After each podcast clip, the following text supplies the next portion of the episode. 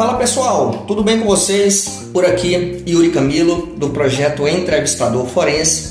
Nós estamos aqui dando continuidade à série A Arte da Guerra, né? Como eu comentei para vocês no capítulo ali de introdução, ou seja, no episódio de introdução, a nossa ideia durante o ano é fazer aqui uma resenha desse livro A Arte da Guerra, é claro, trazendo uma pegada, uma roupagem aqui em termos de compliance, de investigações corporativas, de forma geral. Beleza, pessoal? Aqui a gente vai tratar nesse episódio do capítulo 1, né, que ele chama de desenvolvendo os planos, né? Então a gente vai fazer, pessoal, uma análise aqui, ou tentar trazer uma correlação desses 5 elementos estratégicos que definem o posicionamento competitivo, digamos assim, ou analisando em termos de inteligência, como que esses 5 elementos podem deixar o ambiente, o cenário de compliance de investigações corporativas de uma forma mais inteligente para vocês, para que vocês ajam com cautela, com sabedoria, adotando, é claro, esses 5 elementos aqui. E quais são os 5 elementos? É a missão ou lei moral, é o clima ou o céu, é o solo ou a terra, é a liderança ou comando e é método ou disciplina, pessoal. Então, a depender da tradução, ele traz como uma ou outra nomenclatura, tá bom? Então, o que é que fala aqui, pessoal? A grosso modo, é claro, fazendo uma análise aqui, tentando, né, fazer uma análise bem sucinta aqui sobre cada elemento, a gente vai falar da missão. É comum, pessoal, as empresas estipularem um propósito que todos devem seguir. Então, todas as empresas praticamente têm isso lá, tem suas missões, valores, propósitos e tudo mais. Mas será, pessoal, que a missão da sua empresa ela é conhecida de fato por todos? O livro, pessoal, ele traz uma situação muito interessante aqui, que ele diz que todos devem seguir a missão com o risco da própria vida e não se deixar intimidar por nenhum perigo, né? Então ele traz aqui um cenário de risco à vida e traz um cenário de intimidação por perigo. Agora, pessoal, a gente fazendo um paralelo aqui com a área de compliance ou trazendo uma pegada de investigações corporativas, né? Quais são esses perigos? Os perigos aqui eles podem ser perigos internos, que pode ser a quebra de um procedimento intencional ou de forma culposa, né, não intencional, que resulte na parada, por exemplo, de uma linha de produção, de uma linha de expedição de uma empresa, em acidentes de trabalho ou em incidentes de trabalho que resultem ali situações operacionais, furtos ou roubos, aí a gente entra na questão de crimes contra o patrimônio ou na questão comportamental também, desvios de comportamento de forma geral, pessoal. Ou seja, o perigo aqui, ele é o dano em potencial, né? Essa questão muito trazida da gestão de risco. Então, o perigo aqui é o dano em potencial. Quais são os perigos externos, pessoal? Pode ser a oferta ou recebimento de uma vantagem financeira indevida, conflito de interesse com um fornecedor que gere ali um direcionamento ou um favorecimento. O risco à vida aqui, pessoal, que o livro traz, a gente pode também fazer um paralelo aqui com a vida ou a saúde financeira da empresa, a vida ou a saúde reputacional da empresa, pois todas essas situações descritas, pessoal, aqui, esses exemplos que eu trouxe para vocês, eles podem implicar nesses resultados. Então, tanto um perigo interno, né, pode causar ali um resquício à vida financeira ou reputacional da empresa, como também situações externas. Perigos externos que eu falei para vocês podem trazer também alguns desdobramentos aqui à vida financeira ou à saúde reputacional da empresa, beleza?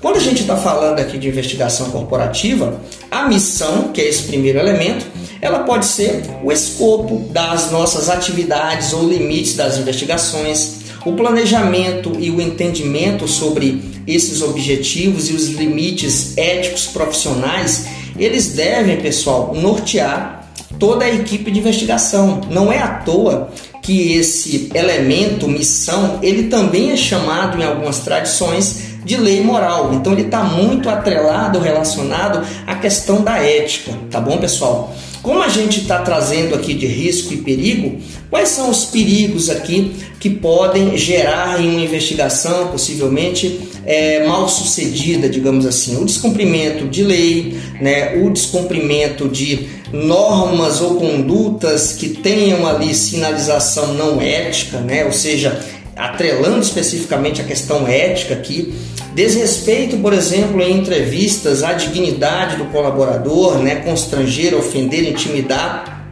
o colaborador, por exemplo, seria, entre aspas, aqui uma transgressão, né? Um perigo aí à situação que pode gerar ali desdobramentos até que envolvam a vida financeira ou reputacional de uma empresa, beleza, pessoal? Portanto, aqui, qual é o cerne da questão? As equipes, pessoal, e aqui trazendo muito para uma pegada de investigação, elas devem criar uma missão e um escopo que avalie, que analise a probabilidade de tais danos em potencial, que são esses perigos, acontecerem. E aí, com esse cenário, né, de probabilidade em termos de danos em potencial, vocês vão conseguir, eventualmente, minimizar esses riscos, ou seja, deixar esses riscos ou toleráveis ou mínimos de acontecer para que essa missão de vocês não seja afetada, beleza? E vocês vão perceber, pessoal, até o final aqui desse capítulo que todos esses elementos eles devem ser tratados em conjunto, tá bom? Então, quando a gente está falando agora do segundo elemento, que é o clima ou o céu, o que que o livro traz, né? Para a guerra, ela significa noite ou dia, significa calor ou frio, pode significar as 4 estações do ano. Mas para compliance ou investigação, o que é que significa isso?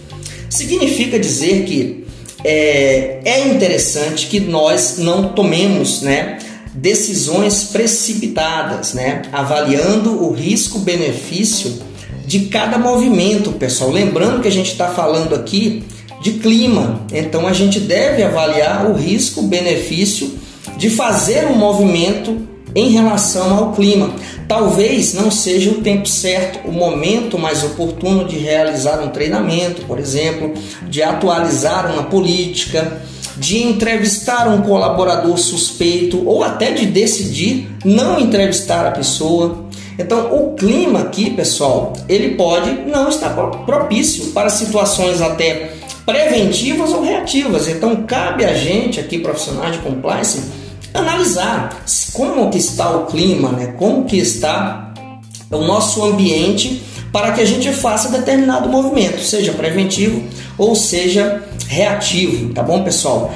Em alguns momentos, dar um passo até para trás pode ajudar a gente na tomada de decisão, olhando todos os cenários, e aqui eu trago novamente com estratégia para a gente identificar com facilidade ali fatores internos ou externos que possam se contrapor ao nosso movimento, pessoal, agindo com cautela no sentido de avaliar o clima ou o ambiente. Ok, pessoal? Esse é o segundo elemento. O terceiro elemento, ele está muito relacionado com o segundo, que eles falam muito de ambiente e de terreno. O terceiro elemento, pessoal, ele fala de solo ou de terra. É justamente o terreno onde você vai estar pisando. O livro, ele orienta a compreender as distâncias e superfícies para agir com segurança, enxergando com facilidade as passagens estreitas. E por que eu estou falando passagens estreitas? Porque lá no final desse comentário sobre esse terceiro elemento, vocês vão entender onde que eu quero chegar.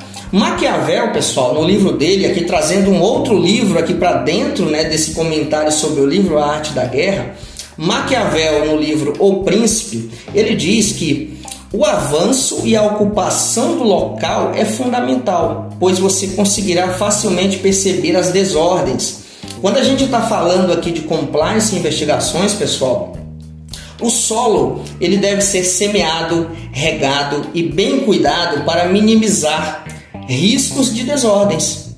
Mas as desordens aqui pode ser a falta de credibilidade do seu sistema de gestão de compliance, a falta de confiança no seu canal de ética, a sensação de impunidade, e tais resíduos eles podem ser criados a partir por exemplo, de uma investigação mal conduzida, né? Então esse solo, pessoal, solo firme, com esse solo firme, a gente consegue nos manter e manter o nosso sistema de gestão de compliance seguro em passagens estreitas que eventualmente a nossa caminhada fizer, né, que a gente chegue em algumas passagens estreitas por conhecer o terreno. Então, mesmo que seja uma passagem estreita, uma passagem desafiadora, se a gente analisar com cautela o solo ou o terreno, a gente vai passar por ali de uma forma tranquila, de uma forma segura, assim como Leônidas fez lá nas Termópilas, ou seja, ele analisou o terreno, ele viu que a situação melhor no cenário que ele tinha ali era fazer a guerra naquele local. Por quê? Porque era um local que ele tinha, entre aspas, um controle até satisfatório para que ele conseguisse se contrapor a uma força, né, adversa incrivelmente maior. Então é isso, pessoal. Trazendo aqui o segundo elemento, que é o clima, ou o ambiente, ou o céu, e o terceiro elemento, que é o solo, a terra ou o terreno, é interessante a gente ver onde é que a gente está pisando, analisar ali quais são as possibilidades de movimentos que a gente vai ter, falando de compliance ou de investigação, de forma segura. Assim a gente consegue estar pisando em um chão, em um solo firme ali, para que a gente não escorregue em qualquer tipo de tropeço, seja nosso ou seja em um movimento que eventualmente uma força adversa, uma força contrária fizer contra a gente. Beleza, pessoal? O quarto elemento aqui é a liderança. Eles chamam de comando, de comandante, a depender da tradução. Eu estou trazendo aqui como liderança. O livro diz que o comandante é alguém a ser seguido pelas virtudes, pela sinceridade, pela benevolência, pela coragem, dentre outras características ali que o livro traz. Agora, pessoal, trazendo aqui para as trincheiras de compliance, do compliance, né? A lógica aqui, claro, que deve ou deveria ser a mesma. Geralmente, pessoal, os colaboradores, eles seguem o seu líder, mesmo que o líder esteja fazendo algo errado.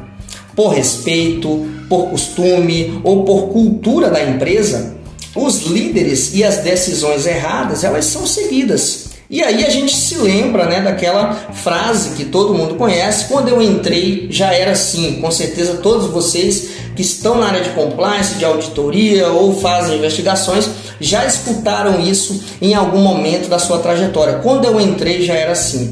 Então, pessoal, trazendo aqui para um âmbito de liderança, a liderança, e aqui eu menciono, pode ser a liderança de qualquer área, pessoal, não somente para compliance, ela é aquela que trilha o melhor caminho de acordo com a missão. E aí vem o primeiro elemento, de acordo com a missão que ela está assumindo. E também deve assumir a responsabilidade para si por eventuais mudanças de percurso ou até equívocos cometidos no meio do caminho. E aí a gente traz o paralelo ali com o solo e com o terreno, com o clima. Ok, pessoal?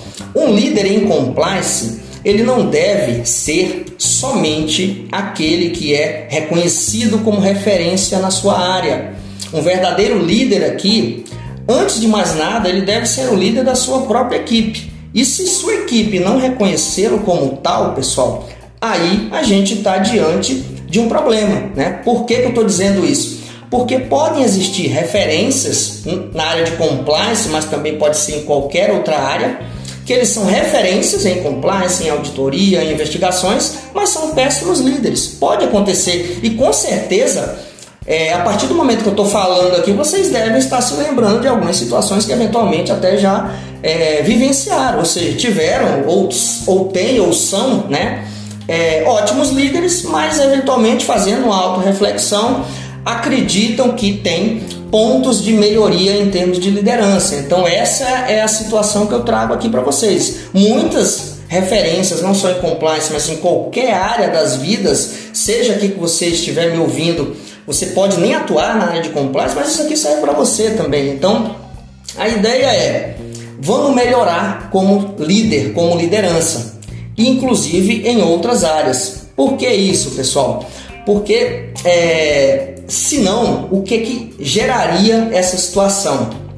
A ideia aqui é ser exemplo também internamente. Aliás, esse deveria ser o principal objetivo de um líder em compliance, pessoal. Eu vou até repetir, né, esse trechinho aqui desse comentário meu, pessoal. Então, um verdadeiro líder, antes de mais nada, ele deve ser um líder da sua equipe e deve ser reconhecido por essa equipe como tal. E por que eu estou dizendo isso?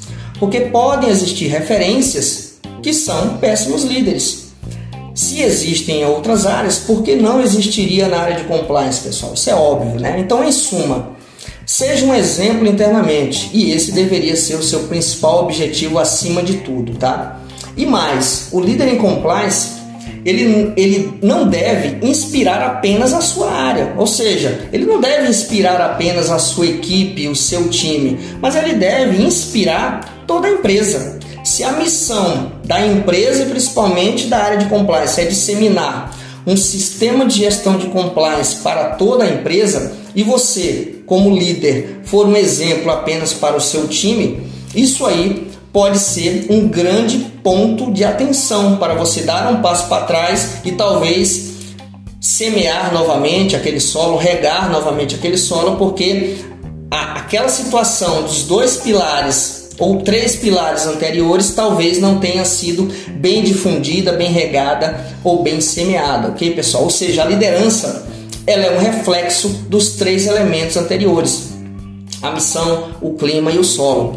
E aqui eu trago algo mais contemporâneo, né? De acordo com a escola Conquer, né? Uma grande escola aí, que dá muitos cursos, inclusive gratuitos, em termos de inteligência emocional, liderança. Em um dos últimos cursos que eu fiz lá, eles trazem a seguinte roupagem para o líder. O líder, ele não precisa saber tudo, mas ele deve saber construir um time com craques, um time com técnicos, um time com capitães. É aquele que equilibra escolhas presentes, reais, e escolhas futuras.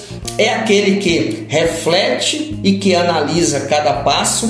E é aquele sensível à diversidade profissional. Então, pessoal, se a gente trouxer um paralelo do que a Conquer falou para a gente lá no curso, fazendo aqui uma situação de Sun Tzu, esse líder da atualidade seria também um líder trazido lá antigamente por Sun Tzu. Ele já trazia esses ensinamentos no livro A Arte da Guerra. Aqui é só uma questão de adaptação, né? E trazer para um cenário mais contemporâneo. Mas o que a Conquer falou lá é o que Sun Tzu fala. Cabe a gente analisar e interpretar, que a gente vai chegar no mesmo entendimento. Beleza, pessoal? Esse quarto elemento aqui, liderança, eu até foquei um pouco nele. Por quê?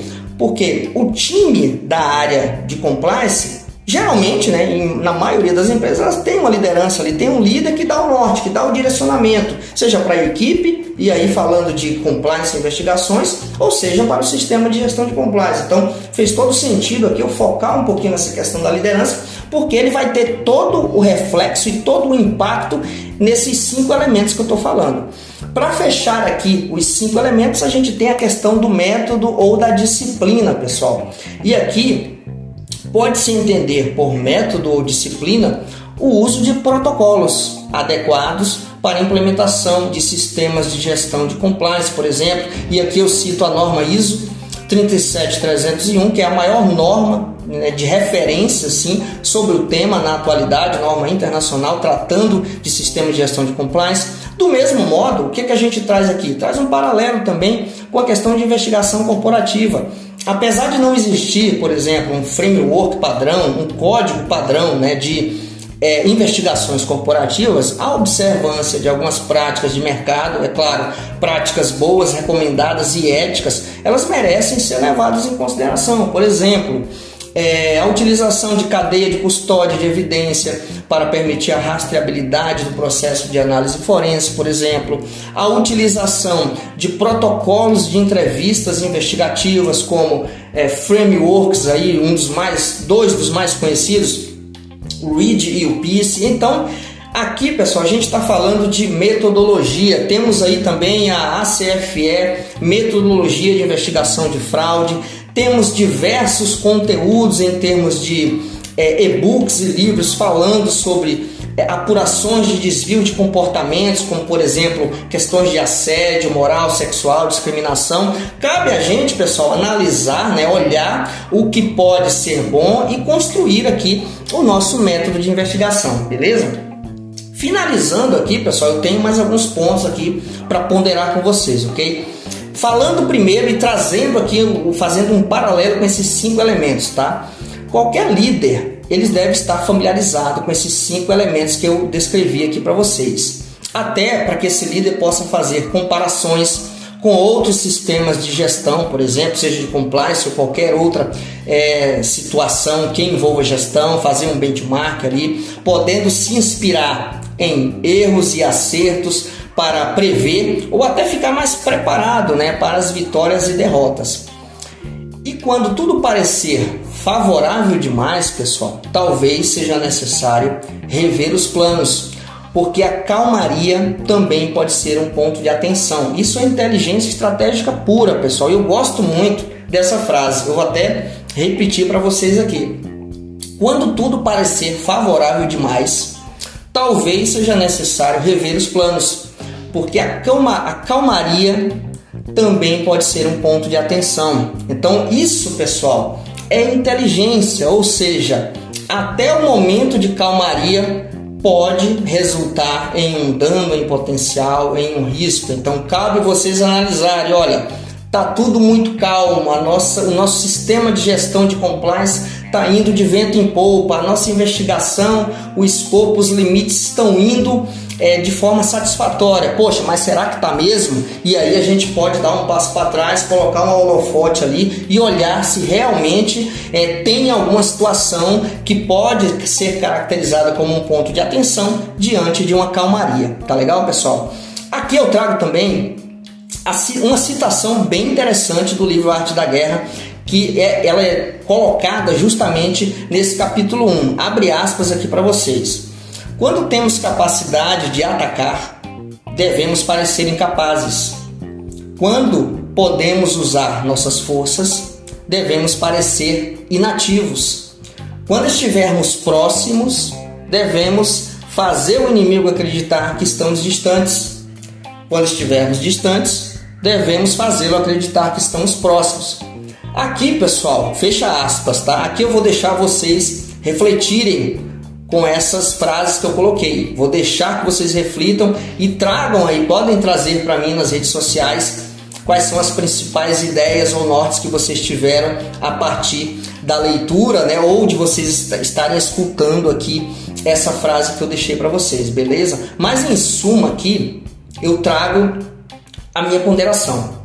Utilize o preparo e o despreparo, a segurança e a insegurança para fazer cada movimento com cautela, criando as melhores oportunidades. Ok, pessoal? É essa que a moral da história que eu trago para vocês. Para fechar aqui esse capítulo, eu trago, como a gente falou muito de perigo e de risco, eu trago aqui a definição de risco, né? Segundo a ISO 31000, que ela trata especificamente de gestão de risco. Então, para essa ISO, o risco é o efeito da incerteza sobre os objetivos. Quando você se propõe a realizar um processo, uma atividade ou um projeto, qualquer situação que desvie do objetivo, ela pode ser caracterizada um risco. Estes desvios, pessoal, eles podem ser ameaças, mas podem gerar oportunidades também. E aí entra uma questão de risco positivo. O que eu quero dizer com isso? Para a gente não encarar o risco somente como algo negativo. As situações advindas de um risco, elas podem gerar cenários de oportunidades. E é isso que eu procuro fazer sempre quando eu estou eventualmente atendendo um cliente, mapeando um processo ou analisando até de forma preventiva determinado cenário, beleza, pessoal? Então, todos os cenários de risco, paralelamente, eles podem gerar cenários de oportunidades iguais, beleza? Então, fiquem ligados com isso também. E isso é algo que a ISO 31000 ela traz muito ali em seus ensinamentos, beleza? Pessoal, aqui a gente está fechando o nosso episódio aqui, né? Falando do capítulo 1, mas eu quero trazer para vocês aqui que a gente falou muito de compliance, né? E compliance nada mais é do que gestão de risco. E o que falamos nesse capítulo 1 foi gestão de risco na veia, pessoal. Se vocês pegarem tudo que eu falei aqui, vocês veem que a gente está falando de gestão de risco na veia. Eu falei bastante sobre compliance, investigação corporativa, mas aqui, pessoal, a análise desse primeiro capítulo e também de todos os capítulos que eu vou trazer aqui até o final do ano, ela pode ser feita para qualquer área de atuação de vocês: auditoria, controle interno, gestão de projetos, cibersegurança, segurança corporativa ou patrimonial, dentre outras, tá bom, pessoal? Que eu só estou citando algumas que estão me vindo na cabeça. Então, assim, o que eu trouxe aqui de cenário para um sistema de gestão de compliance, ou trazendo aqui um paralelo também com a investigação corporativa, vocês podem também fazer o mesmo paralelo, né? Seguir, né, essa mesma linha de raciocínio que eu trouxe aqui para as atividades de vocês. Com certeza, esses 5 elementos, e aí eu vou repetir aqui os 5 elementos: a missão, o clima, o solo, a liderança e os métodos ou as disciplinas, eles vão se encaixar como uma luva aí para vocês. Tá bom, pessoal? Então é isso.